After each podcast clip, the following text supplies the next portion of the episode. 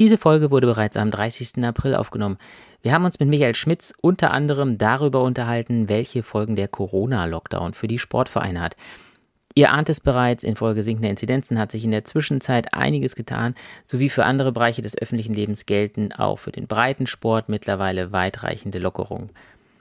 Auch das Urteil im Metzelder-Prozess, über das wir mit Michael gesprochen haben, liegt einige Wochen zurück. Im Podcast erfahrt ihr aber nochmal, wie Michael das Urteil und den Prozess einordnet. Viel Spaß mit unserer neuen Folge.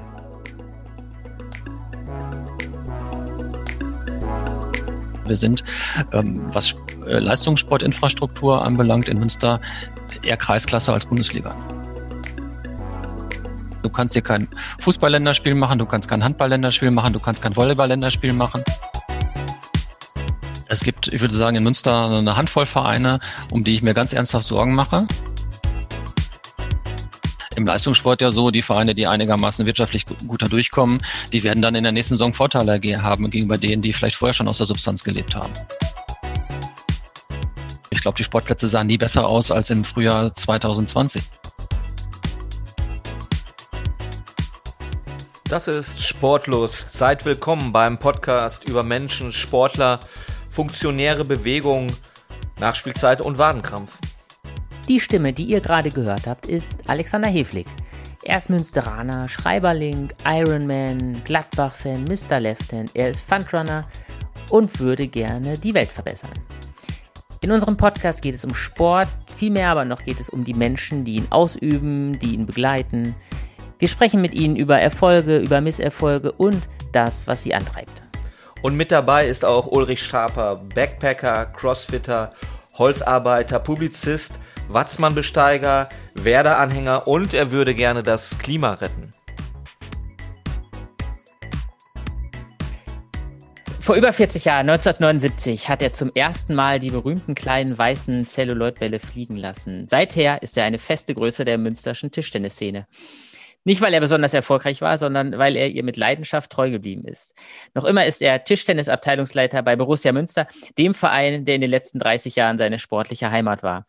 Er selbst sagt, für mich sind Ehrenamt, Vereinsarbeit und Vereine an sich unverzichtbar für den Zusammenhalt in unserer Gesellschaft. Und eben diese Haltung war sein Antrieb, sich zum Vorsitzenden der Stadtsportbundes wählen zu lassen, kurz SSB. Er ist die Stimme für 200 Vereine im Stadtgebiet Münster und heute zu Gast in unserem Podcast. Herzlich willkommen, Michael Schmitz. Hallo zusammen. Michael, jetzt haben wir momentan eine, eine, eine Zeit, wo ja alle mehr oder weniger mit sich selbst beschäftigt sind, äh, in der es Sport-Apps wie Freeletics gibt. Ähm, eigentlich war meine Einstiegsfrage, ob Vereine noch zeitgemäß sind in so einer Zeit. Man könnte auch fragen, ob es Vereine vielleicht auch gerade in so einer Zeit braucht und ob sie vielleicht sogar so eine kleine Renaissance erleben, wenn der Sport wieder loslegen darf. Ja, ich kann das äh, zumindest mal versuchen für den Mikrokosmos äh, der Stadt Münster zu beantworten. Ich glaube, hier werden die Vereine äh, stärker gebraucht denn je und wir sehen das auch, äh, wenn wir uns die Mitgliederentwicklung äh, nach jetzt gut 15 Monaten Corona anschauen, dann haben fast alle Vereine äh, stabile Mitgliedszahlen. Das heißt, die ähm, Sportlerinnen und Sportler bleiben den Clubs treu. Es gibt ähm, durchaus mal Ausnahmen, gerade wenn es Sportangebote gibt, die so in Kurssystemen mit äh, kurzfristiger An- und Abmeldung organisiert sind, die jetzt nicht stattfinden können. Dann gibt es auch Austritte. Ansonsten bleiben die Menschen den Vereinen treu. Und sie suchen nach wie vor auch die Nähe. Die Nähe bekommt man jetzt vielleicht nicht ähm, mehr aktuell beim Training und beim Wettkampf in, in der Sporthalle. Aber die kann auf andere Art und Weise auch hergestellt werden. Und gerade die Sportvereine waren in den letzten Monaten unglaublich innovativ äh, dabei, den, den Kontakt zu Mitgliedern zu halten. Das, das fing an mit ähm, im, im Sommer letzten Jahres mit, mit Aufstiegsfeiern, die online äh, umgesetzt wurden, mit ähm, Trainingsangeboten, mit Fitnessangeboten, aber auch mit, mit Besuchen, mit Einkaufsdiensten für ältere Mitglieder. Ähm, das ist alles sehr herausfordernd, sehr anstrengend, aber wir stellen fest, dass die, die Vereine äh, sehr vital sind, eine gute Struktur haben und dass wir einfach ähm, auch uns äh, äh jederzeit da neu erfunden haben, ne? bis hin jetzt aktuell zu den digitalen Mitgliedsversammlungen, die laufen ne? und auch gut umgesetzt werden. Warum ist der Trend in Münster, hallo Michael erstmal, äh, warum ist der Trend in Münster äh, anders als in anderen Städten? Weil andere äh, ähm, Verbände oder Bünde beklagen ja eigentlich den Mitgliederschwund, der oft auch zweistellig äh, im zweistelligen Bereich liegt. Ja, Münster ist ja, das wissen wir als Eingeborene, immer eine ganz besondere Stadt. Ähm, Sag mal, das fängt schon von der Politik an. Wir waren bei der letzten Bundestagswahl die einzige Stadt, die es geschafft hat, die AfD unter fünf Prozent zu drücken. Da können wir alle stolz drauf sein. Wir sind eine der wenigen äh, Städte, ähm, die auch wirklich seit vielen Jahren ähm, an Einwohnern gewinnt. Und wir sind auch die Stadt in NRW mit der höchsten äh, Vereinsbindung, Mitgliederbindung. Also wenn man den Prozentanteil an der Bevölkerung äh, bemisst, der Mitglied in einem Sportverein ist, dann ist Münster da seit vielen Jahren auf Platz eins. Das heißt, wir haben schon eh eine starke Bindung zu den Vereinen. Wir sind aber auch, das muss man auch ganz ehrlich sagen, sagen, eine relativ reiche Stadt. Und ähm, bei uns ist es vielleicht auch leichter zu sagen, ich zahle jetzt mal äh, meine 10 oder 12 Euro Monatsbeitrag für meine Tochter oder meinen Sohn im, im Sportverein weiter, ähm, in der Hoffnung, dass ich mit diesen Geldern dazu beitrage, dass nach der Pandemie diese Sportvereine und die Angebote für meine Kids auch weiter existieren. Ne? Ich habe ich, ich, ich finde es gut, dass du es äh, dass gleich, gleich am Anfang anschneidest, das Thema AfD. Äh, ich finde es gut, dass, dass sie unter 5% sind, aber richtig gut wäre es ja, wenn sie mal null wären, oder? Siehst du es anders? Das sehe ich genauso. Ich muss auch sagen, manchmal werden ja auch Wünsche wahr. Und äh, wir hatten ähm, vor der letzten Kommunalwahl äh, den Ball des Sports. Und da habe ich gesagt, wir arbeiten im, im, in der Sportpolitik mit der Stadtverwaltung und dem SSB super gut zusammen in einem Sportausschuss in Münster ohne AfD. Und ich würde mich freuen, wenn das nach der Kommunalwahl so bliebe. Und das hat ja funktioniert. Ne? Und ähm, da haben wir jetzt sogar noch die Zahl der Ratsmitglieder hat sich halbiert. Und wir arbeiten wirklich ähm, als SSB, wir sind parteiübergreifend aktiv. Wir arbeiten mit allen, mit Roten, Grünen, Schwarzen und Gelben, mit äh, Piraten, mit ÖDP, ähm, ähm, allen gerne zusammen. Ähm, aber wir sind froh, dass wir mit den Rechtsauslegern nicht in einen Topf geworfen werden müssen. So Sportvereine, die haben ja so eine, äh, sag ich mal, so ein ganz eigenes äh, Innenleben. Also es gibt dann, ähm, ich habe das ja als, als freier Mitarbeiter bei den Westfälischen Nachrichten ganz, ganz oft erlebt. Also man, man geht dann abend auf so eine Versammlung und da gibt es dann einen, einen Kassenprüfer, einen Schriftführer. Äh, oftmals steht dann da noch ein, ein Wimpel auf dem Tisch. Ähm, die Sitzungen, die finden, früher hätte ich jetzt gesagt, in verrauchten Hinterzimmern statt, äh, traditionell aber immer noch in, in äh, holzvertäfelten Kneipen, leicht biergeschwängerte Luft äh, die Vereinsoberen reden sich die Köpfe heiß. Ähm, ist das tatsächlich immer noch so oder sitzen da heute eigentlich auch alle modernerweise mit Laptop und ähm, ähm, sozusagen gibt es immer noch so diesen, diesen Nachwuchs oder haben Vereine da auch Probleme? Würde ich mit einem klaren sowohl als auch beantworten. Ja. Es gibt eben äh, die klassischen Vereine, die mit ganz langer Tradition, ähm, die auch durchaus in Hinterzimmern tagen, ähm, wo man das Gefühl hat, hat sich über viele, viele Jahre nichts geändert. Das, es gibt aber eine ganze Bandbreite an Vereinen. Wir haben klassische Stadtteilvereine in Münster, wir haben Einspartenvereine und äh, da muss man sagen, da wird die Mitgliederversammlung vom USC Münster, von, vom UBC Münster, die wird sicherlich sich etwas anders fühlen als die vom Schachclub ähm, oder von dem einen oder anderen Schützenverein. Und ähm, wir sehen das, äh, dass es Vereine gibt, die auch strukturell große Probleme haben, ähm, wo vielleicht das jüngste Vereins, äh, Vorstandsmitglied äh, schon die sieben vorne stehen hat. Und wir sehen Vereine, die auf ganz anderen Level unterwegs sind, ne, wo dann die PowerPoint präsentiert wird, ähm, wo es da vielleicht sogar einen Animationsfilm gibt zu Beginn der Mitgliederversammlung. Das ist also, da haben wir wirklich ähm, ganz viele Entwicklungen und da ist jeder der 200 Vereine in Münster fast anders ne, als der andere. Was würdest du denn sagen? Also äh, sind ja immer noch mal so zwei unterschiedliche Paar Schuhe. Also einmal diese, diese, dieser Entschluss, sich einem Verein anzuschließen, das ist ja das eine, aber dann halt auch noch mal der Entschluss, sich in so einer Form Vorstandsarbeit, Abteilungsarbeit auch zu engagieren. Ähm, ist, wenn du jetzt mal so die so drei Schlagpunkte nennen würdest, also deswegen ist das gut, deswegen äh, kann das, äh, kann das für jeden eine, eine schöne Erfahrung sein. Ich glaube, Ehrenamt muss man erstmal erlebt haben, ähm, um es dann auch weitermachen zu können. Es ist einfach ähm, eine Bereicherung, äh, glaube ich. Es gibt vielleicht auch dem, dem Leben nochmal einen gewissen Sinn. Ähm, und das ist sicher eine schöne Erfahrung zu sehen, wenn man, wenn man Dinge organisiert, begleitet, vorantreibt, wenn man gerade im Bereich der Jugendarbeit aktiv ist, die sagen wir mal, auch unsere Gesellschaft ein Stück weit zusammenhalten. Jetzt ist es aber so, der Weg ins Ehrenamt ist ja kein unbedingt gerade, dass man sagt, so, ich möchte jetzt unbedingt hier Übungsleiter, Vorstandsmitglied werden, sondern man wächst da rein. Und man wächst dann besonders gut rein, wenn es zum einen ähm, Vorbilder in Vereinen gibt, die das vorleben, die zeigen, wie wichtig das ist und die zeigen auch, wie vielleicht mit wenig Eitelkeit und ähm, Interesse und Leidenschaft an der Sache ähm, Dinge bewegen kann. Ähm, es gibt aber genau auch das Gegenteil, ne? dass, es, dass es Leute gibt, die in ehrenamtlichen Strukturen unterwegs sind, die das ja als Personality-Show für sich sehen und die auch äh, dem Nachwuchs den Weg versperren. Ne? Und ähm, das ist durchaus auch ein Problem, auch in Vereinen, dass es ähm, zum einen die Gruppe Gibt, die bei der Mitgliederversammlung ruft Wiederwahl, damit sich ja kein Neuer engagiert und ähm, auch vielleicht auch kein Interesse hat, sich in, in so ein Ehrenamt zu begeben. Und die anderen, die auch diesen Weg blockieren. Ne? Wir haben beim, beim SSB mal sowas angefangen vor zwei Jahren, das nennt sich Tandem-System, wo ähm, langjährig ehrenamtlich Aktive ähm, junge Engagierte an die Hand nehmen und so im Duo versuchen, so diesen Weg gemeinsam zu gehen, so die ersten Schritte, ne? damit man vielleicht das ein oder andere voneinander lernt, also jung von den Alten und die Alten auch von den Jungen. Ne?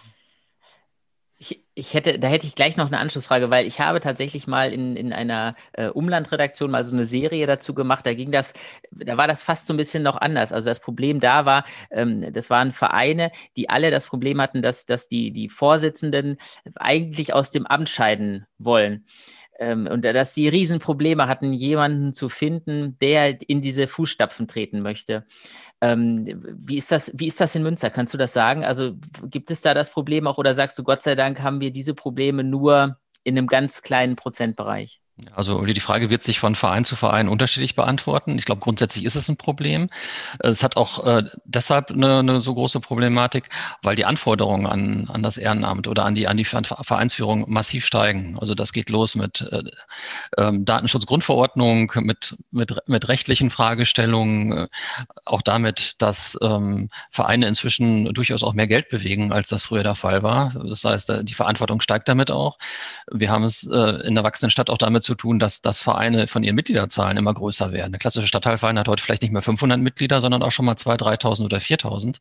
Und wir haben eine Erwartungshaltung bei Mitgliedern, die vielleicht nicht mehr so ist, so das ist jetzt mein Stadtteilverein, sondern das ist mein Verein als Dienstleister und den buche ich vielleicht wie so ein Fitnessstudio oder wie eine Volkshochschulkurs und ich erwarte für meinen Beitrag X die Dienstleistung Y. Und äh, die Antwort darauf ist sicherlich ähm, auch eine gewisse Professionalisierung. Äh, ich bin ganz sicher, dass Vereine mit einer Mitgliedszahl von, sagen wir mal, 750 bis 1000 aufwärts in den nächsten Jahren ohne hauptamtliche Geschäftsstellen nicht äh, werden existieren können. Ein großes Problem im äh, Vereinssport ist ja auch bei den Ehrenamtlichen, das ist das gleiche wie äh, bei Ehrenamtlichen, sagen wir mal in der Schule, und ich kenne es aus eigener Erfahrung, dass die Erwartung so hoch ist, dass man, dass man von diesem, von, von diesem Menschen, der was auch immer macht, zweiter Vorsitzender im Verein ist und Abteilungsleiter äh, für, äh, nehmen wir den Sport, nehmen wir mal die Sportart Tischtennis, dass man von dem äh, etwas erwartet, was man eigentlich nicht erwarten darf. Und wie kann man, wie kann man das denn zurückstellen oder wie kann man, wie kann man Menschen darauf aufmerksam machen, äh, dass man extrem viele freie Zeit investiert in diesen Job, Abteilungsleiter, äh, und gleichzeitig, äh, äh dass man Fehler machen darf. Weil diese, dieses, diese Reaktion von anderen Menschen ist ja oft eine negative. Ne? Also man erwartet, dass man das perfekt macht und dann sagt man als Westfale nicht Danke, sondern nickt einmal mit dem Kopf und äh, aber wenn man Fehler macht, äh, geht der Shitstorm schon fast los. Ich versuche das immer so äh, Mitgliedern zu erklären, dass eine Vereinsmitgliedschaft nicht ist, äh, was ist wie ein Mobilfunkvertrag. Das heißt, ich zahle möglichst wenig Gebühr, ich habe möglichst viel Bandbreite und möglichst viele Freiminuten, sondern ich muss einfach schauen, äh, dass das ein Geben und Nehmen ist und dass äh, ein Verein oder, oder ein Vorstand auch nur dann Leistungsfähigkeit, äh, leistungsfähig sein kann, ähm, wenn er zum einen also das Vertrauen spürt der Mitglieder und äh, zum anderen auch eine klare, klares Erwartungsmanagement da ist. Und das geht, funktioniert nur durch, durch Wechsel wechselseitige Kommunikation, durch Erklären, was man tut, durch Transparenz. Und da haben wir mit Sicherheit auch, glaube ich, wenn ich einen Verein sage, mindestens 80, 90 Prozent der Mitglieder oder auch der Eltern von Mitgliedern, die das verstehen. Und die anderen 10 bis 20 Prozent, die machen halt die Arbeit. Ne? Das ist aber in der Gesellschaft genauso. Das wird bei Zeitungsabonnenten genauso sein. Ne? Ähm, 95 Prozent glücklich damit, dass die Zeitung jeden Morgen äh, da ist, ähm, egal ob Sturm oder Schneechaos ist. Und zwei, drei, die rufen ähm, jede Woche an und beschweren sich. Ne? Und man darf diese Wahrnehmung dann nicht zu groß werden lassen. Man muss dann einfach schauen. Ich sag mal, es ist ein Punkt, den wir auch mal sagen, Ehrenamt soll und muss auch Spaß machen und Freude bereiten. Das sind sicherlich Faktoren, die diese Freude ja, reduzieren. Und ähm, klar, da muss man sich im, im Ehrenamt untereinander stärken und ähm, braucht man auch sagen wir, ein hohes Maß an Eigenmotivation, gar keine Frage. Ne? Vielleicht nur eine Leidensfähigkeit. Ja, das stimmt. Ähm, wir wollen mal, äh, ist ja ein Podcast über dich und weniger über den SSB oder über Vereine. Wir müssen mal dem, dem Geheimnis auf die Spur kommen, warum du dir das antust. Und äh, deshalb beginne ich schon mal. Äh, du bist ja in einem mythischen Jahr fast schon geboren, 1968. Du bist ein 68er. Alt 68er. Ein Alt 68er. Bist du das wirklich? Bist du oder was? Was verbindet dich mit 1968? Ja, das ist ähm, in der Tat mein Geburtsjahr. Ich äh, 12. April geboren. Ähm, das ist der Geburtstag, an dem übrigens auch Joschka Fischer geboren ist, zwar im anderen Jahr. Und Herbert Grönemeyer, das äh, erklärt auch einen Teil meines Musikgeschmacks und vielleicht auch einen Teil meiner, meiner Grundeinstellung so. Ähm, und ähm, ich bin sicherlich kein Revoluzer und kein alter 68er, aber ich bin sicherlich alles andere als ein konservativer Mensch. Ich bin jemand, der versucht, Dinge auch zu verändern, zu bewegen, auch Dinge zu hinterfragen. Ja, jetzt äh, ist der erste Meilenstein, wenn ihr mal Schule, Schule ist, ist nie ein Meilenstein. Schule ist nur ein Mittel zum Zweck, äh, damit du die ersten 18, 19, 20 Jahre, hängt davon ab, mhm. äh, überleben kannst, ne? wenn, du, wenn du tatsächlich Abi machst. Aber 1979 trittst du Borussia Münster bei und spielst Tischtennis. Warum spielst du Tischtennis und warum gehst du nicht Flemm oder Pölln oder äh, warum gehst du nicht zu Preußen Münster? Warum beginnst du mit Tischtennis bei Borussia Münster? Die Geschichte hat eine Vorgeschichte. Ich war 1976 schon Mitglied bei Borussia und habe Fußball gespielt und ähm, ähm, habe sogar ein einziges ähm, äh, äh Freundschaftsspiel mal bestritten. Das haben wir damals, ähm, glaube ich, 16 oder 17 zu 0 gewonnen und ich habe das entscheidende Tor geschossen zum 14 zu 0. Und nach dem Spiel hat mich der Trainer zur Seite genommen und hat gesagt, Michael, du hast ein Tor geschossen, ähm, aber ähm, das ist mit Fußball, glaube ich, nicht so die richtige Sportart. Such dir mal was anderes aus. Und ich muss sagen, ich interessiere mich extrem für Sport, also auch schon von Kindesbeinen an. Aber ich war nie besonders sportlich. Ne? Und ich bin so in der, in der Schule immer so, wenn es darum ging, Mannschaften zu wählen, beim Fußball oder Handball, Volleyball, war ich immer so unter den letzten drei. Und dann habe ich mir gesagt, jetzt suchst du dir mal was aus, was du vielleicht, was ein bisschen einfacher ist. Habe im Urlaub mal ein bisschen äh, Tischtennis gespielt und bin dann ähm, mein, mein Vater, der gesagt hat, da gibt's aber Borussia auch eine Tischtennissparte, mich da mal zum Training gefahren. Es war damals noch eine Josefschule an der Hammer Straße und dann bin ich da hängen geblieben. Ne? Da waren dann auch noch drei, vier Leute nach und nach, die bei mir in der Schulklasse waren. Und dann hat sich das so gefügt. Ne? Also mhm. zumindest ähm, war da die Talentfreiheit nicht so stark zu spüren. Und es hat am Ende dazu geführt, dass wir so viele Tischtennisleute waren und ums Umfeld äh, auch vom Hittorf-Gymnasium, dass wir sogar in der Oberstufe einen eigenen Tischtenniskurs hatten. Mhm. Aber wenn ich jetzt, wenn, wenn, du das so sagst, 1976, äh, ähm, Deutschland scheitert äh, in der Europa, Fußball-Europameisterschaft. Wer war dein Trainer und äh, was für einen Kontakt hast du zu diesem Trainer noch, der dir gesagt hat, äh, mach alles, nur spiel nicht Fußball, weil das ist ja eigentlich die Kernaussage gewesen. Was, was macht man, was macht das auch, hat das auch mit dir gemacht? Ne? Ja, ähm, ich glaube, da damals schon ziemlich schmerzfrei. Ähm, ich bin nicht sicher, wer der Trainer war. Ich, ich meine, mich erinnern zu können, dass es Jürgen Helwig war. Ich habe mit Jürgen Helwig auch mal darüber gesprochen. Der ist ja heute noch bei Borussia im Bereich der Damen aktiv, aber er konnte sich nicht mehr, nicht mehr an mich erinnern. Ne? Was, das hat mich dann im Nachgang natürlich schon stark getroffen. Ne? Ja. aber aber okay, du fängst Tischtennis an, du sagst, du suchst einen einfachen Sport und äh, ich habe selber Tischtennis gespielt und ich war äh, kein, kein netter Typ beim Tischtennis tatsächlich. Es hat mich wahnsinnig gemacht, wie schwierig und kompliziert der Sport war oder ist. Also äh, es gibt kein perfektes Spiel im, im, im, im äh, Tischtennis. Glaube ich, im Fußball schon, wenn man 18 zu 0 gewinnt, dann ist es perfekt. Aber im Tischtennis ist es ja so, dass man, äh, wenn man so eine leicht schizophrene Ader wie ich hab, habe, dass, dass man dann gerne mal durchknallt. Ne? Das ist, dass dann alle, alle Lichter ausgehen. Warum dann Tischtennis? Und bist du netter beim Tischtennis? Bist du netter an der Platte? Meine Mitspieler sagen ja, meine Gegenspieler sagen nein. Ähm, äh, also ich, ich kann das teilweise, äh, was du sagst, teilen, aber du warst im Tischtennis auch immer noch so zwei, drei Ligen erfolgreicher als ich. Das heißt, bei dir war der Ehrgeiz wahrscheinlich auch ein bisschen größer. Ich war ja froh, dass ich in Teil einer Mannschaft sein durfte, dass ich Spaß gehabt habe an der Geschichte. Ich bin relativ früh eingestiegen, dann auch mit ins Jugendtraining. Hab, ich glaube, das war, was war das, 1988, 89 äh, meinen ersten Trainerschein gemacht. Ähm, und ähm, habe an der Stelle dann versucht, mein begrenztes Halbwissen dann an die Kids weiterzugeben. Und das hat in der Tat auch dann ganz gut funktioniert. Ne? Und das war etwas, was, äh, was mir dann Freude gemacht hat, dass wir so von ganz unten angefangen sind und auf einmal waren wir mit unseren Schülern westdeutscher Meister, westdeutscher Pokalsieger. Und ähm, dann ging das so auf der, auf der Ebene ganz gut weiter. Ne? Warst du ein guter Trainer? Oder jetzt für dich selber, in deiner eigenen Wahrnehmung? Man, man kann ja immer sagen, ich habe es auch mal versucht und ich habe immer gedacht, boah, Trainer äh, äh, macht mich noch kränker, als ich sowieso schon bin beim Tischtennis. Also ich war bestimmt kein guter Trainer, aber ich war ein guter Koordinator, weil wir immer so ein System geführt haben, dass, dass einer den ganzen Spielbetrieb organisiert hat. Wir hatten damals, das war für Münster einmalig, 15 äh, Mannschaften im, im Jugendspielbetrieb. Heute sind es noch zwei. Ähm, wir hatten zwei Mannschaften in der höchsten Klasse und in den unteren Klassen waren wir auch, Altersklassen waren wir auch gut dabei. Und wir hatten, glaube ich, insgesamt ein gutes Händchen für, für weitere Trainer. Wir haben den ähm, Stefan Schulte-Kellinghaus damals als C-Lizenztrainer akquiriert. Der ist heute Verbandstrainer und später Bundesliga-Trainer auch mal geworden in den Coesfeld Wir hatten den Benne Laugmann am Start, Achim Wappner, der zum Sportinternat nach Heidelberg gegangen ist und, und wirklich äh, viele gute Trainer bis zum Schluss mit dem Peter Luther, der ja auch hier in Münster ein bekannter Name ist, sodass wir immer eigentlich ein gutes Umfeld hatten für, für Trainer, die auch gut vermitteln konnten. Und ich hab, war mehr so der Backup dann eigentlich. Ne? Ich habe die Orga gemacht, Spielbetrieb organisiert und die Halle auf und abgeschlossen, um mich um die Talentfreien gekümmert. Ne? Fühlt sich das, fühlt sich das dann, also das ist ja etwas, man ist Trainer und merkt, okay, äh, ist vielleicht nicht so meine Passion. Und du findest dann dieses, ich bin auf einmal das Orga-Kind. Man kann auch sagen, äh, das Faktotum im Verein, was, was jetzt gemein ist, aber ich sag's trotzdem, weil, ähm, aber äh, du schließt die Halle ab, du guckst, dass die Papierkörbe sauber sind, du guckst, dass sie von A nach B kommen. Äh, wie, wie schnell arrangiert man sich damit? Das, das haben wir alle zu der Zeit gemacht. Und ich habe ja zusätzlich dann also in der heißen Phase auch noch wirklich dreimal die Woche vier bis fünf Stunden am, am Tisch gestanden und mit den Leuten trainiert. Ne? Das, das kam ja noch dazu. Ne? Hm. Ansonsten rein das Faktotum zu sein, das wäre sicherlich nicht eine Rolle gewesen, mit der ich mich so unbedingt wohl gefühlt hätte. Das ist ganz klar. ähm, du hast uns verraten, dass du äh, Einsätze bis in die Oberliga oder Regional Regionalliga, ne? Ja, ich habe zweimal in der Regionalliga aushelfen müssen. Das war eine Phase, in der unsere Mannschaft in der Regionalliga in einem schweren Kurs war.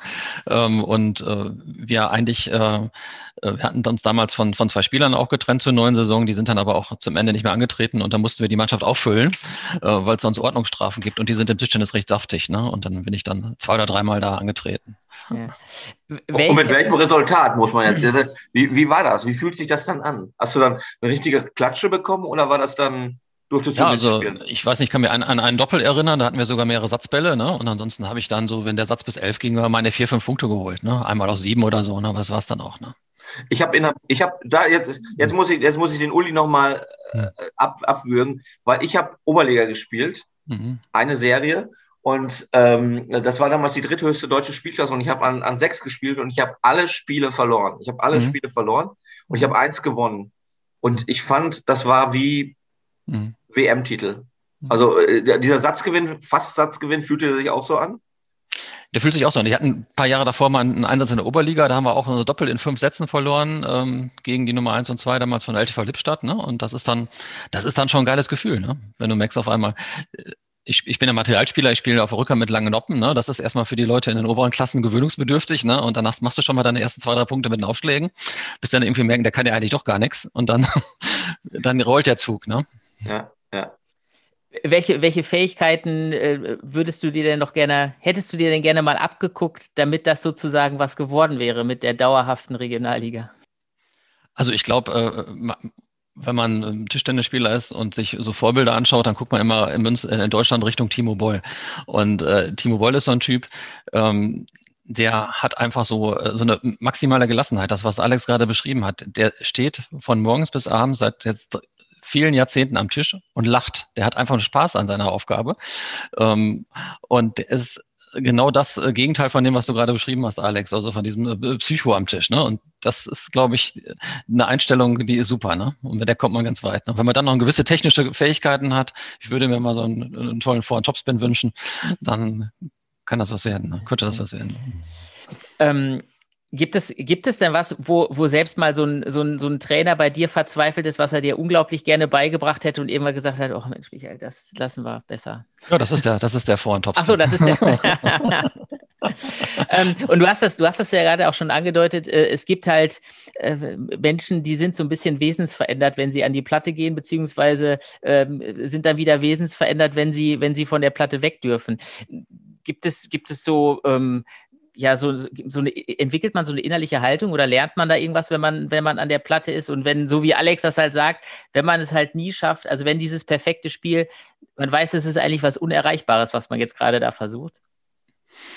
Ja, ich glaube, das, was ich gerade von, von Timo beschrieben habe, das versuche ich mir manchmal auch so, wenn ich, wenn ich mal ab und zu mal spiele. Zurzeit geht's ja sowieso nicht.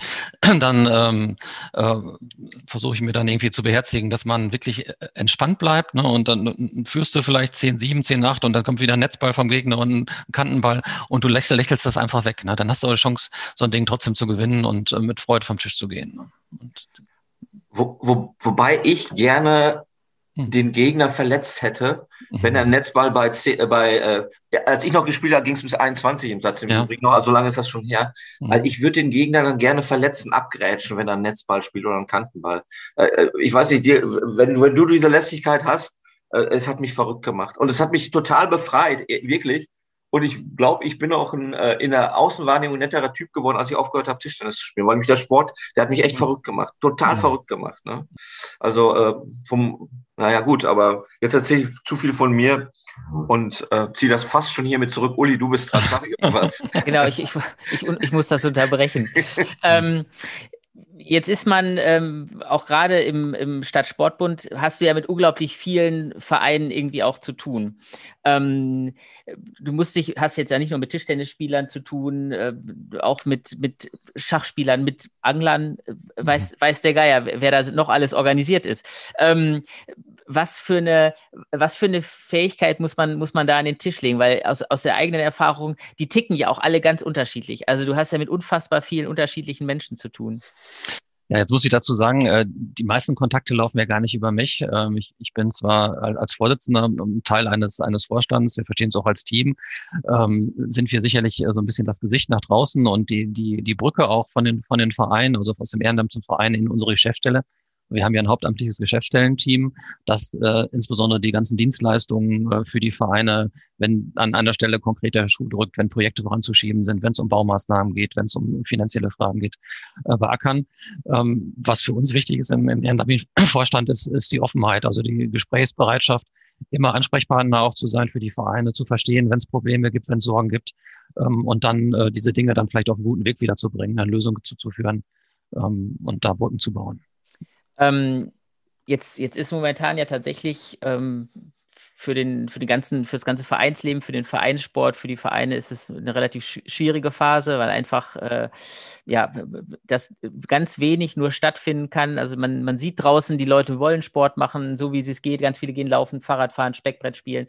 Ähm, gibt es was, wo du sagen würdest, naja, vielleicht ist bei diesem ganzen Mist, was jetzt gerade passiert, wo versteckt sich aus deiner Sicht vielleicht ein heimlicher Gewinn an der aktuellen Situation? Ja, ich glaube, es gibt so ein paar äh, heimliche Gewinne. Das erste war das Thema Digitalisierung, dass da Sportvereine angefangen haben, also auch Gremiensitzungen, Trainerbesprechungen über so, so Sachen wie Zoom-Meetings und Co. Ähm, zu organisieren. Das hat den Austausch zum einen aufrechterhalten. Das hat aber auch dazu geführt, dass man den Austausch intensiviert, dass man halt sagt, wir müssen uns jetzt nicht alle vier Wochen nur zu einer Vorstandssitzung treffen, sondern wir können auch mal zwischendurch mal für eine Stunde so einen Zoom-Austausch machen. Wir haben die Kommunikation dadurch aufrechterhalten. Wir bleiben auch, äh, weil es eben auch so solche Videokonferenzen äh, als, als Mitgliederversammlung gibt oder wie ich gerade gesagt habe, als Aufstiegsfeier oder Trainertreff oder Mitgliedertreff. Wir bleiben auch sichtbar für die Mitglieder. Das ist das eine. Dann hat der erste Lockdown, der war ja relativ kurz, im, im März, April letzten Jahres äh, dazu geführt, dass man gedacht hat, es geht jetzt jede Woche los und so insbesondere in den, in den Vereinen, in den, in den Stadtteilen, den klassischen mit, mit, mit Fußballstadion, haben die Mitglieder sich erstmal aus Langeweile um ihre Sportanlagen gekümmert. Ich glaube, die Sportplätze sahen nie besser aus als im Frühjahr 2020. Ne? Da war kein bisschen Unkraut mehr zu sehen und äh, überwohl die, die, die, die, was ich Tore gestrichen, was ich gemacht. Das war, war so ein Punkt.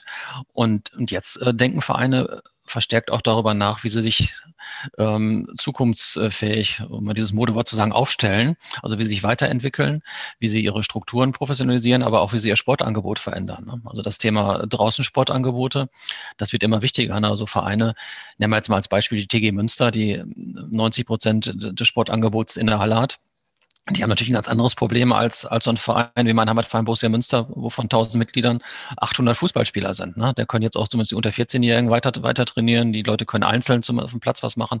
Das geht ja alles noch. Ne? Und ähm, das ist, glaube ich, so ein Punkt, dass man nochmal kritisch reflektiert. Ähm, was will ich eigentlich mit meinem Verein? Was ist so unsere Zielstellung? Äh, wie können wir auch über die nächsten Jahre gut gut unterwegs sein. Und es gibt Gott sei Dank eine ganze Menge Hilfsprojekte, Unterstützungsprojekte, also nicht nur vom SSB oder von der Stadt, auch vom Landessportbund und von den Fachverbänden, die die Vereine da durchaus unterstützen. Gibt es denn Gewinner, tatsächlich Gewinner aus dieser Corona-Krise, wo Vereine rauskommen werden, wo du vermutest, äh, äh das, das sind die Vereine, die, die, die den Profit aus dieser Krise ziehen können. Jetzt nicht im, im, im wirtschaftlichen Sinne, sondern äh, weil die Vereine größer werden, effektiver sind, weil sie genau das richtige Sportangebot haben. Und gibt es auch ganz klassische Verlierer oder tiefe Verlierer, tiefe Abstürzler? Ja, ich glaube, diese, diese richtigen Schäden, die werden wir erst so, wenn es mal irgendwann wieder losgeht, ich hoffe mal so auf, ab Sommer, äh, wenn wir so einigermaßen wieder zur Normalität hoffentlich zurückkehren können, dann werden wir erstmal diese ganzen Kollateralschäden von Corona sehen, also in den Vereinen, aber auch in der Gesellschaft, in der Wirtschaft, im, im Stadtleben. Ich glaube, es wird keine richtigen Gewinner geben, aber es wird welche geben, die äh, stabil geblieben sind und es wird welche geben, die äh, etwas mehr verloren haben. Und dadurch wird es eine Differenzierung geben. Ne? Also das ist im Leistungssport ja so, die Vereine, die einigermaßen wirtschaftlich gut da durchkommen, die werden dann in der nächsten Saison Vorteile haben gegenüber denen, die vielleicht vorher schon aus der Substanz gelebt haben. Gibt es denn aus seiner Sicht so Vereine, die, wo du jetzt schon sagen kannst, boah, denen müssen wir, denen müssen wir helfen, das, das wird nicht gut gehen, sonst ähm, oder das, das geht sowieso nicht mehr gut, die sind äh, quasi äh, fertig. Siehst du solche Vereine? Es gibt, ich würde sagen, in Münster eine Handvoll Vereine, um die ich mir ganz ernsthaft Sorgen mache. Ähm, jetzt bin ich Gott sei Dank nicht der Einzige. Also es gibt auch, sagen wir mal, im, im Sportdezernat, in der, in der Sportverwaltung auch diese Sicht, weil man äh, seine, seine Pappenheimer ganz gut kennt. Und ähm, es wird auch Möglichkeiten und Wege geben, ähm, diese Vereine weiterzuhalten und zu sichern, weil sie dann für den Stadtteil oder für die einzelne Sportart halt so relevant sind. Ne? Also muss ich einfach sagen, wenn ich dann vielleicht am Ende mal 30 oder 50.000 Euro investiere, um einen Verein am Leben zu halten, dann schaffe ich damit so viel Benefit äh, für, die, für das Viertel oder auch für die Gesellschaft, dass es das allemal wert ist. Ne? Also wir reden ja in, in anderen Bereichen über ganz andere Rettungspakete. Ne? Hm. Also es geht meistens dann auch aus deiner Sicht um, um Geld, dass, dass die Summe X fehlt, um den äh, Betrieb wieder ans Laufen zu kriegen und äh, ja, um die Sache wieder rund zu kriegen. Ganz genau. Man kann sich das ja vorstellen, zum Beispiel, wenn ich jetzt ein, ein, ein Tennis- oder ein Badmintonverein wäre und ich habe einen Trainingsbetrieb und vermiete auch Hallenzeiten und das geht jetzt über anderthalb Jahre nicht, äh, kann man sich vorstellen, was das bedeutet. Oder wenn ich die Sporthalle auch für Events nutze oder ähnliche Geschichten oder wenn ich auch davon, darauf angewiesen bin, über Großveranstaltungen auch Teil meines Vereinsetats äh, zu decken und diese Großveranstaltungen nicht stattfinden, dann kann man sich überlegen, was das für die Vereine dann auch bedeuten wird. Ne? Mhm. Es gibt jetzt so ja, es gibt ja so eine Entwicklung, dass sich Sachen selbst organisieren. Ne? Es gibt diese äh, über Social Media, dass sich Gruppen äh, finden, die draußen Sport machen oder sonst irgendwas machen. Siehst du da eine Konkurrenz heranwachsen, auch aufgrund äh, der, der Pandemie, dass, dass, es, äh, dass die Menschen sagen, oh, wir, wir organisieren uns das jetzt selber über, was weiß ich, Facebook, Instagram und machen das und die Vereine sind damit raus? Ja, das ist eine Entwicklung, die gibt es eigentlich auch schon äh, vor Corona, dass wir zum einen diesen klassischen vereinsgebundenen Sport haben, hier in Münster halt auch über Jahre und nach wie vor auch noch mit einer steigenden Mitgliederzahl, aber gleichzeitig auch den, den vereinsungebundenen Sport und auch eine, äh, Drang in der Gesellschaft zu sagen, ich möchte mich gar nicht an so einen Verein binden, ich möchte einfach äh, spontan bleiben.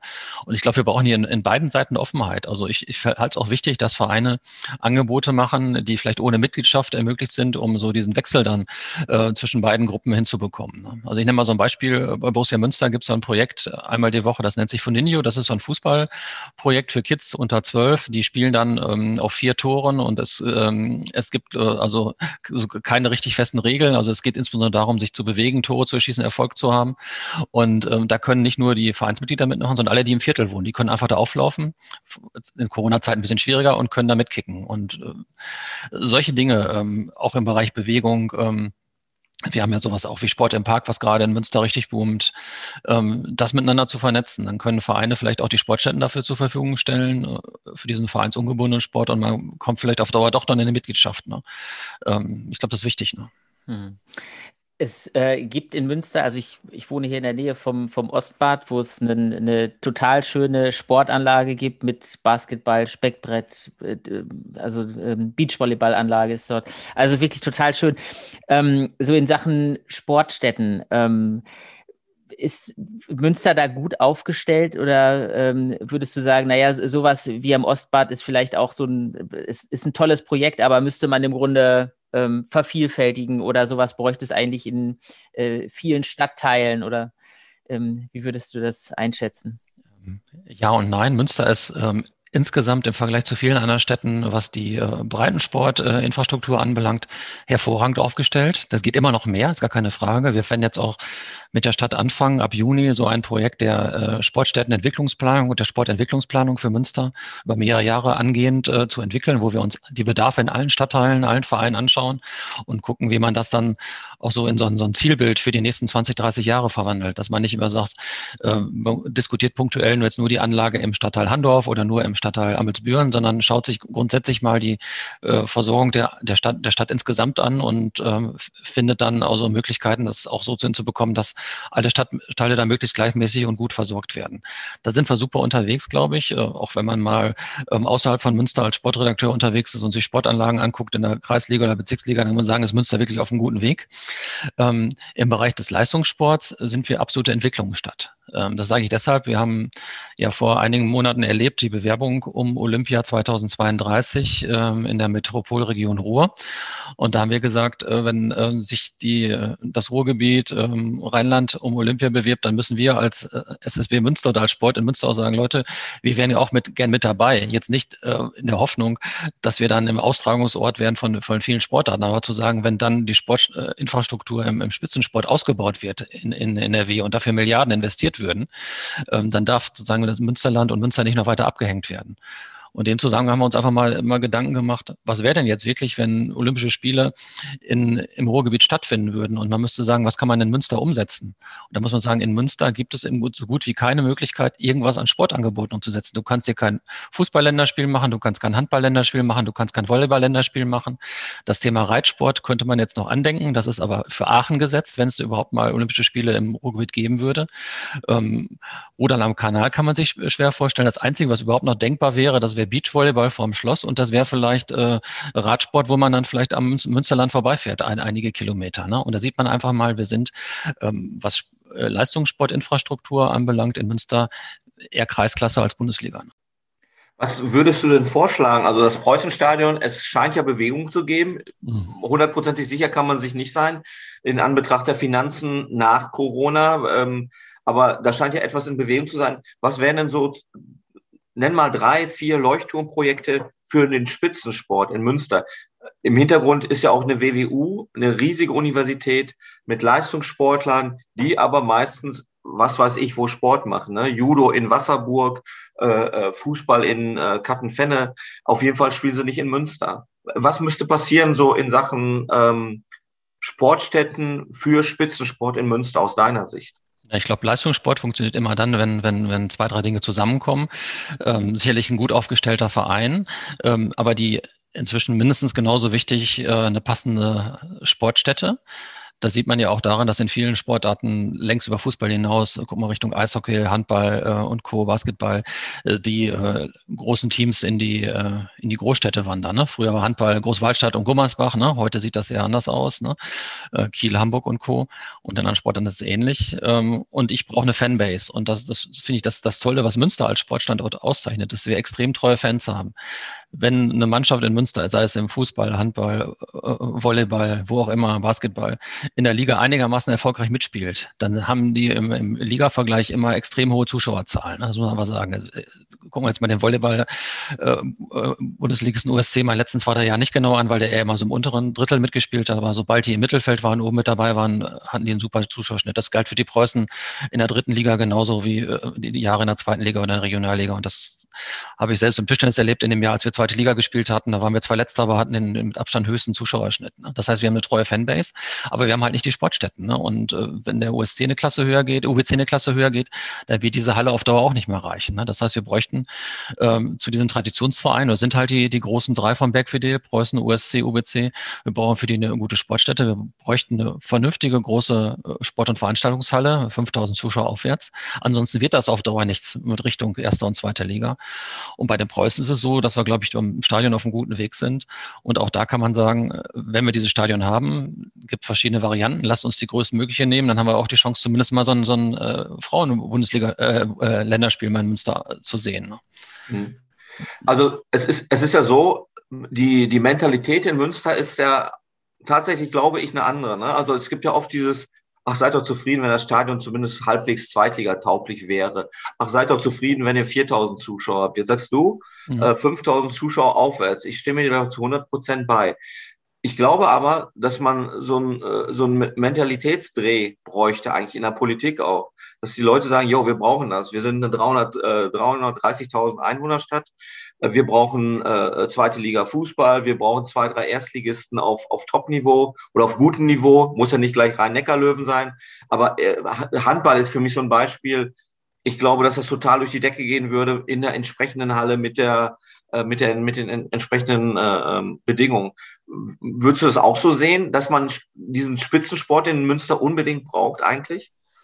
Ich glaube, man braucht ihn und man braucht wirklich auch diese Mentalitätsdrehe, weil das in der Tat äh, so ein bisschen so ein Kennzeichen für Münster ist, dass man sich, wenn man so eine Leistung hat, dass man sich immer gleich dafür rechtfertigen muss. Also jemand das Beispiel, wir haben ein super klasse Radrennen mit dem Münsterland Giro jedes Jahr in Münster, wo dann auch die Weltelite inzwischen Münster Station hat. Aber das funktioniert in Münster nur, weil man das koppelt mit dem Jedermannrennen. Man sagt, wir machen hier ja ganz viel für den Breitensport. Das ist auch ein Wert an sich. Also das Jedermannrennen ist, ist, ist großartig und ist auch einmalig, glaube ich, ähm, in, in der Radsportszene. Aber ohne das Jedermannrennen wird das Profirennen nicht funktionieren. Und ähm, der Volksbank-Marathon, der muss sich auch schon fast immer dafür entschuldigen, dass da vielleicht am Ende immer jedes Jahr noch fünf oder zehn Profiläufer eingekauft werden, die zumindest dafür sorgen, dass da auch äh, vorne spannende Zeiten erzielt werden. Das ist so eine typische münstersche Mentalität, ne? also, dass man äh, da also ein bisschen zurückhaltend ist. Und der Stadt geht es ja auch so ganz gut, der geht es vielleicht manchmal auch zu gut, ne? dass man das auch gar nicht braucht. Also wir müssen uns nicht wie Dortmund über einen Fußball definieren, sondern viele andere schöne Dinge. Ne? Aber wir haben eben auch im, im Sport Schnittstellen, das gilt fürs Rudern, das gilt für, für den Radsport sicherlich, wo wir auch ähm, das äh, zum Teil des Stadtmarketings werden lassen. Und ähm, ich glaube, wir brauchen einfach da, da sicherlich ein bisschen mehr mutiges Bekenntnis zu und ähm, müssen auch die, die mutig sind, auch in anderen Sportarten, ich denke da so ein Leuchtturmprojekt wie Boxen, die müssen wir auch unterstützen. Ne? Die brauchen, glaube ich, äh, vom Stadtmarketing, äh, vom, vom Stadtsportbund, aus der Politik heraus brauchen die ganz viel Support. Ne? Und wir diese für Münster auch total wichtigen Projekte, dass wir die weiter vorantreiben. Ne? Mhm. Ist das, ist das so, dass, dass man manchmal merkt, dass es gerade, wenn das ums, halt ums Geld geht und um Investitionen, dass Sport dann doch nur nice to have ist? Ja, das ist, ist sicherlich so. Wir versuchen ja auch, sag mal, wenn ich über den SSB spreche, diesen, diesen Sport auch immer wieder in die Gesellschaft reinzubringen. Ne? Weil es ist äh, immer noch und in so einer Stadt wie Münster vielleicht auch noch stärker ausgeprägt. Sport wird manchmal so ein bisschen belächelt. Ähm, es gibt ja so diese Phase, ne, wir haben ja alle noch diese, diese ganzen Fußballersprüche, ne, was ich ähm, von ähm, Andy Möller, äh, Mailand oder Madrid, Hauptsache Italien und so diese Dinge. Das heißt, Sport, äh, Sportler werden ja oft auch in eine etwas tumbe Ecke gestellt. Ne.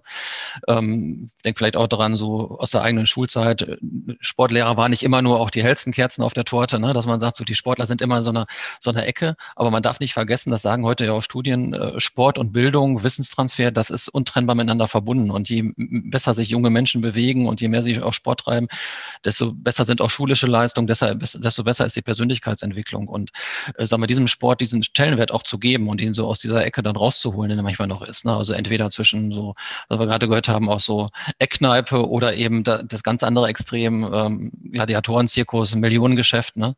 sondern als, als wirkliche ähm, äh, Breitensport und, und Leistungssportbewegung. Ähm, das ist, glaube ich, eine ganz wichtige Aufgabe, die wir auch, auch haben müssen. Und darum sind wir als versuchen wir als SSB auch uns immer wieder dann auch, auch zu äh, positionieren mit unseren Vereinen und unseren Themen. Ähm, ein Thema, und das, das hast du uns, hast du uns so ein bisschen zugerufen. Ich musste da tatsächlich auch einmal kurz drüber nachdenken, ist dieses Thema Nachhaltigkeit ähm, im Sport. Mhm. Ähm, das ist was, wenn man, du hast jetzt eben schon ganz viele Dinge gesagt, im Sport geht es ja auch um, um Werte und um, ähm, um gesellschaftlichen Zusammenhalt. Jetzt ist dieses Thema nachhaltig ja auch eins, was, was die Gesellschaft in, in Gänze momentan unglaublich bewegt. Ähm, welche Aufgabe kann der Sport da übernehmen? Der Sport kann ähm, auch da, dazu beitragen, dass wir alle und unsere Kinder und Enkelkinder noch in, auf einem Planeten leben, der äh, lebenswert ist. Und ähm, da ähm, Sport ähm, mit Energieverbrauch, mit Flächenverbrauch zu tun hat, gibt es da ganz viele kreative Möglichkeiten. Aktiv zu werden. Ne? Also sind oft kleine Dinge, ne? wenn man überlegt, äh, die Beleuchtung von Flutlichtanlagen, da kann ich äh, äh teure Lampen gegen LEDs austauschen. Ähm, ich kann beim Energieeinsatz, also Golfplätzen, ne, der enorme Wasserverbrauch, da kann ich aktiv werden. Ähm, ich kann aber eben auch dafür sorgen, äh, dass Bewegungsräume erhalten bleiben. Ne? Also ich gibt viele kleine und große Ideen. Ne? Ich, ich denke wieder mal an, an, meinen kleinen Verein, der irgendwann da mal äh, so viel Platz auf seiner Sportanlage hatte, dass man dort noch ähm, mehrere Bienenvölker angesendet, angesiedelt hat mit einem Hobbyimker. Den äh, Honigertrag haben wir dann als Borussia Münster äh, Honig dann für die Jugendabteilung verkauft ne, und haben gleichzeitig dafür gesorgt, dass da ein paar Pflanzen im Viertel bestäubt worden werden. Ne.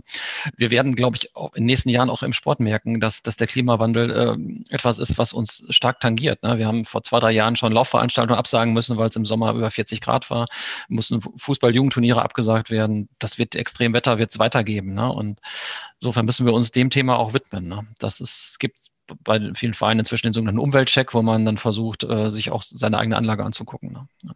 Hm.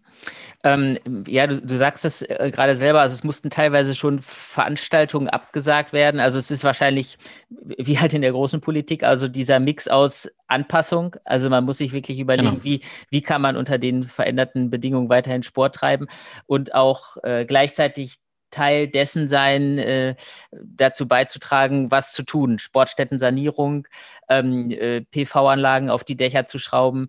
Ähm, genau. wie, wie groß würdest du jetzt einschätzen, wie groß ist dieses Potenzial in Münster? Also ist das schon was, wo man sagt, das ist, das haben schon viele auf dem Schirm oder ähm, da haben, da schlummert halt noch ein Wahnsinnspotenzial?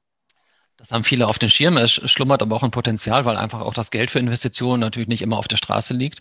Wir haben glücklicherweise jetzt seit äh, drei Jahren vom Land NRW äh, ein Förderprogramm, äh, moderne Sportstätte nennt sich das, mit, mit 300 Millionen, wo allein auf Münster vier Millionen entfallen. Und das sind Fördermittel, die eben in so diese dringenden Investitionen, also PVT aufs Dach oder einfach mal Asbestsanierung, gibt's auch teilweise leider noch in Sporthallen, ähm, äh, genutzt werden können und wo dann wirklich äh, bis zu 90 Prozent dieser Maßnahmen gefördert werden. Da haben haben wir unsere Vereine informiert, ähm, dass sie sich beteiligen können. Und wir haben, glaube ich, ein Antragsvolumen gehabt von über 10 Millionen. Das zeigt eben, dass der Bedarf da ist.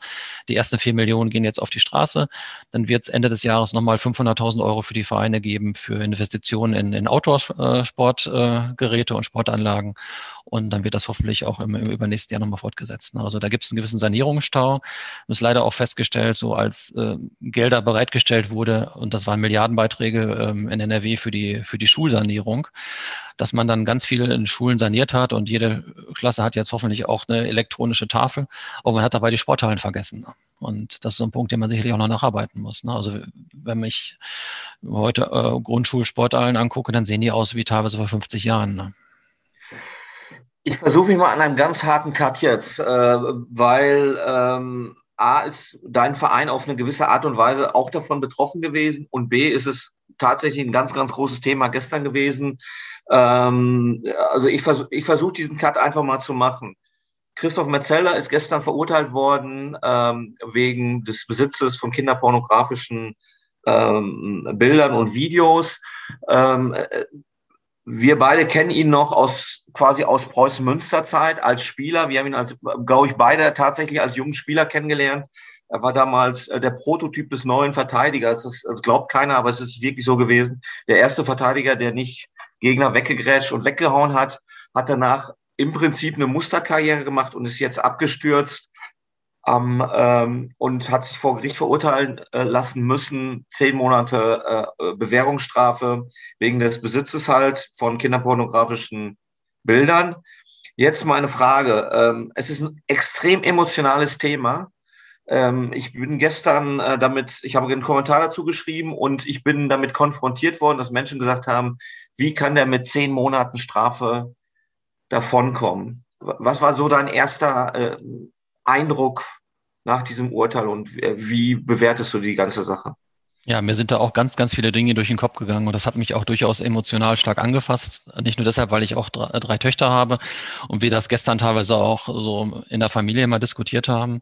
Äh, zum einen ist es, ist so das Gefühl, dass man das eigentlich gar nicht an sich heranlassen möchte. Also die ganzen Fakten, die jetzt ausgebreitet werden, ähm, teilweise auch über eine sehr intensive mediale Berichterstattung, die möchte man eigentlich gar nicht wissen. Also man möchte es am liebsten, möchte man sagen, das darf es alles gar nicht geben. Dann ist der zweite Gedanke, es ist sehr gut, dass dir auch Transparenz entsteht, äh, dass das Thema ähm, äh, sexualisierte Gewalt, ähm, was wir im Sport haben als, als Riesenproblem, also nicht nur in der katholischen Kirche, sondern dass in den vielen gesellschaftlichen Bereichen ein Riesenthema ist, dass das auch eine, eine Öffentlichkeit erfährt, damit ähm, diese Dinge hoffentlich irgendwann mal auch, auch stärker verfolgt, bekämpft werden können und ähm, auch am besten in der Entstehung vermieden werden können. Dann habe ich genauso ein Bild wie, wie du, Alex, von, von Christoph Metzelder, ähm, den ich über, vor, diesen, vor dieser Berichterstattung auch als äh, sportliches Vorbild, als, als menschliches Vorbild eher gesehen habe, was sein Engagement in der Gesellschaft anbelangt, eben auch für, für Kinder, ne, über die Aktion Roter Keil. Und ähm, da ist für mich auch so eine gewisse Welt zusammengebrochen, wenn, da, wenn man dann denkt, man kann jemanden wirklich nur vor den Kopf schauen, aber nicht sehen, was im, im, im Kopf passiert. Was mich gestern und in den letzten Tagen dann aber auch ähm, wiederum auch angefasst hat, ist so, dass, ich, dass ich dann gedacht habe, der hat wahrscheinlich in den letzten Jahren äh, insbesondere versucht, auch ein sehr, sehr gutes Image von sich aufzubauen und ähm, dieses diese, diese Art, so an seinem Image zu arbeiten, das hat, glaube ich, auch so die, diesen Prozess weiter, weiter begleitet. Ähm, das war, er war sehr professionell beraten von, von sehr teuren äh, Rechtsanwälten um Rechtsbeistand und es, glaube ich, war relativ eine klar festgelegte Kommunikation, was da jetzt eingestanden wird und was nicht eingestanden wird. Aber ich denke dann auch an den Menschen Christoph Metzelder. Der muss ja irgendwann auch mal sehen, dass er das äh, für sich verarbeitet ähm, und dass er auch äh, zulässt, dass er jemand anders ist, als er vorgibt. Und ob er dann gut beraten war, so mit, mit, dem, mit dem Umgang mit dieser ganzen Thematik in den letzten Wochen und Monaten, das würde ich immer stark bezweifeln. Ne? Ja, ich, wir, du hast mir jetzt eine sehr gute Antwort gegeben. Äh, äh, tatsächlich finde find ich, dass es eine sehr gute Antwort war. Ähm, aber weißt du, weißt du, über wen wir gar nicht jetzt geredet haben? Weder ich in meiner Einstiegsfrage noch du über die Opfer. Und ja. die Opfer sind ja eigentlich die Kinder. Ne? Also genau. äh, äh, wir sind da in so einem mega Spannungsfeld unterwegs, wo wir sagen, ja, der Täter hat dies und das gemacht und ja. wie hat er sich verkauft und so, aber wir reden nicht darüber, äh, was ist da eigentlich mit dem zehnjährigen Jungen passiert, der da auf den Videos ist, oder mit dem äh, neunjährigen Mädchen. Äh, äh und wir sind ja beide auch äh, Familienväter. Äh, ich ähm, frage dich jetzt nochmal, findest du die Strafe korrekt? Ähm, also sie ist zumindest schwer verständlich. Jetzt muss man sagen, er ist ja jetzt nicht verurteilt worden wegen des ähm, sexuellen Missbrauchs von Kindern, sondern wegen des Besitzes von ähm, ähm, kinderpornografischen äh, Bildern und Videos, wenn ich es richtig verstanden habe. Ähm, insofern ist das das, was vermutlich ähm, auch viele andere, die leider äh, für ähnliche äh, schlimme Vergehen ähm, oder Vergehen äh, verurteilt werden, auch ähm, als Strafe bekommen. Ähm, man kann darüber diskutieren, ob man diese, diese Strafen verschärft. Das ist das eine. Ich finde es aber wichtiger ist, dass wir darüber diskutieren, ähm, wie wir es schaffen, ähm, Kinder zu schützen. Und der, der, Schutz der Kinder muss an oberster Stelle stehen. Und das hatte ich gerade schon kurz angerissen. Es gibt ja nicht nur so, so Handlungszusammenhänge in der, in der katholischen Kirche, ähm, wo vielleicht ähm, Sexualität auch unterdrückt wird und wo Hierarchien herrschen, sondern äh, wir haben in, in allen gesellschaftlichen Bereichen ähm, es mit sexualisierter Gewalt zu tun. Und da ist manchmal, äh, geht schon mit ersten Indizien los, mit, mit mit, mit, dummen Sprüchen von Trainern gegenüber Mädchen oder, oder Jungs. Ähm, und äh, da, das ist auch sportartspezifisch unterschiedlich, ne? aber da müssen wir, äh, und das ist auch ein Thema, was wir als SSB ja jetzt in diesem Jahr als, als äh, ganz wichtiges Handlungsfeld äh, entdeckt haben und äh, dafür auch zwei Mitarbeiter Mitarbeiter einstellen. Wir müssen da zum einen äh, die Mitglieder in den, in, in den Vereinen, wir müssen die vor sexualisierter Gewalt schützen, aber wir müssen die Vereine auch ertüchtigen, dass sie, ähm, dass bei ihnen die Alarmzeichen äh, äh, brennen, wenn sie ähm, beispielsweise Verdachtsfälle haben in ihrer Train bei ihren Trainerinnen und Trainern. Und das ist total wichtig. Ich glaube, das ist auch eine Lehre daraus. Wir können jetzt überlegen, ob man den jetzt noch irgendwie, wie man es früher gemacht hat, an Pranger stellt und, und uh, beurteilt und wir uns darüber echauffieren und dann gehen wir drei Wochen später zur Tagesordnung hin. Aber wir müssen ja Strukturen verändern in der Gesellschaft. Ne? Das ist viel wichtiger. Ne? Wir müssen Angebote schaffen. Ähm, gerade Sportvereine, ist meiner Meinung, sind ähm, auch durchaus da äh, sehr empfindlich, ne? Äh, wenn oder empfind, ähm, ein offenes, sagen wir auch ein offenes Tor für, für, für solche, solche Dinge, wenn dann sich jemand anbietet und sagt, ich würde gerne bei euch Übungsleiter sein und ich möchte auch gar keine Kohle dafür, ich mache das einfach so, weil ich mich so sehr auch dafür interessiere, jungen Menschen zu unterstützen, dann kann das ja auch der Wolf im Schafspelz sein. Ne? Und da brauchen wir ähm, ganz viel professionelle Hilfe und Unterstützung für die Vereine. Wir sind froh, dass wir das ab Juli jetzt mit unserem Programm, mit Schulungen, mit, mit Coachings in den Vereinen, mit zertifizierten Vorgehen, dass wir das, dass wir das helfen, dass wir das unterstützen können. Ne? Ja, vielleicht als letzte Frage auch zu diesem Thema oder Anmerkung. Wir hatten ja äh, in diesem Podcast äh, Irmi Fanshot hier, die, ja. die äh, sehr eindrucksvoll äh, äh, auch geschildert hat, wie es Borussia Münster ergangen ist. Und auch da muss man natürlich differenzieren zwischen Christoph Metzelder mit dem, was er gemacht hat und dem, was dann, äh, was dann bei euch passiert ist und wie, äh, wie sehr gut ihr es dann auch tatsächlich aufgearbeitet habt. Ähm, wie können sich Vereine schützen vor, vor, vor, vor übergriffigen Trainern, vor sexualisierter Gewalt? Ja, das ist genau der Punkt. Du, du kannst das nicht, sagen wir mal, äh, für jeden Verein einzeln definieren. Du brauchst letztlich einen Prozess im Verein, ähm, in dem du ähm, äh, Vorstandsmitglieder schulst, in dem du ähm, äh, Trainer schulst, in dem du Eltern informierst, Kinder informierst. Du brauchst Leitlinien und Richtlinien. Du brauchst ganz viel Kompetenz im Verein. Du brauchst einen Ombudsmann für das Thema. Also es ist ein Bündel an Maßnahmen. Ja. Ich bin heute der Mann für die harten Brüche äh, mhm. und das mache ich auch. Ich bin, also wie ich, eigentlich ist, lebt meine Tischtenniskarriere wieder auf. Ich bin kurz vom, vom Wahnsinn und nur einer, kann, nur einer kann mich dann in der Regel stoppen. Uli, aber eigentlich ist alles gesagt heute, oder? Ja, äh, zwei Fragen hätte ich noch, Michael, an dich. Ähm, wann hast du das letzte Mal etwas zum ersten Mal gemacht? Ähm, ich glaube heute, ich habe zum ersten Mal an einem Podcast teilgenommen. das hat, glaube ich, schon mal ein Gast gesagt. Okay. aber, aber das zählt. Ähm, und wenn wir, äh, wenn wir mal so ein paar Monate nach vorne schauen und ähm, der Sommer ist, ist in Münster angekommen, es ist wieder einiges möglich und vorm Schloss könnte das Sommernachtskino stattfinden. Großes Freiluftkino, die Leinwand geht dort runter. Ähm, was würde da stehen? Was, welcher Satz, welches Zitat, welcher Gedanke von dir? Ähm, das Leben ist äh, prinzipiell endlich und draußen gibt es nur Kännchen. Alles klar. Super. Michael Schmitz, ganz vielen Dank, dass du dir die Zeit heute Morgen für uns genommen hast. Danke, Michael, ja. Danke gleichfalls, hat viel Spaß ja. gemacht. Ganz vielen Dank. Gut. Ja, Tschüss. Ciao. Ciao. Ciao.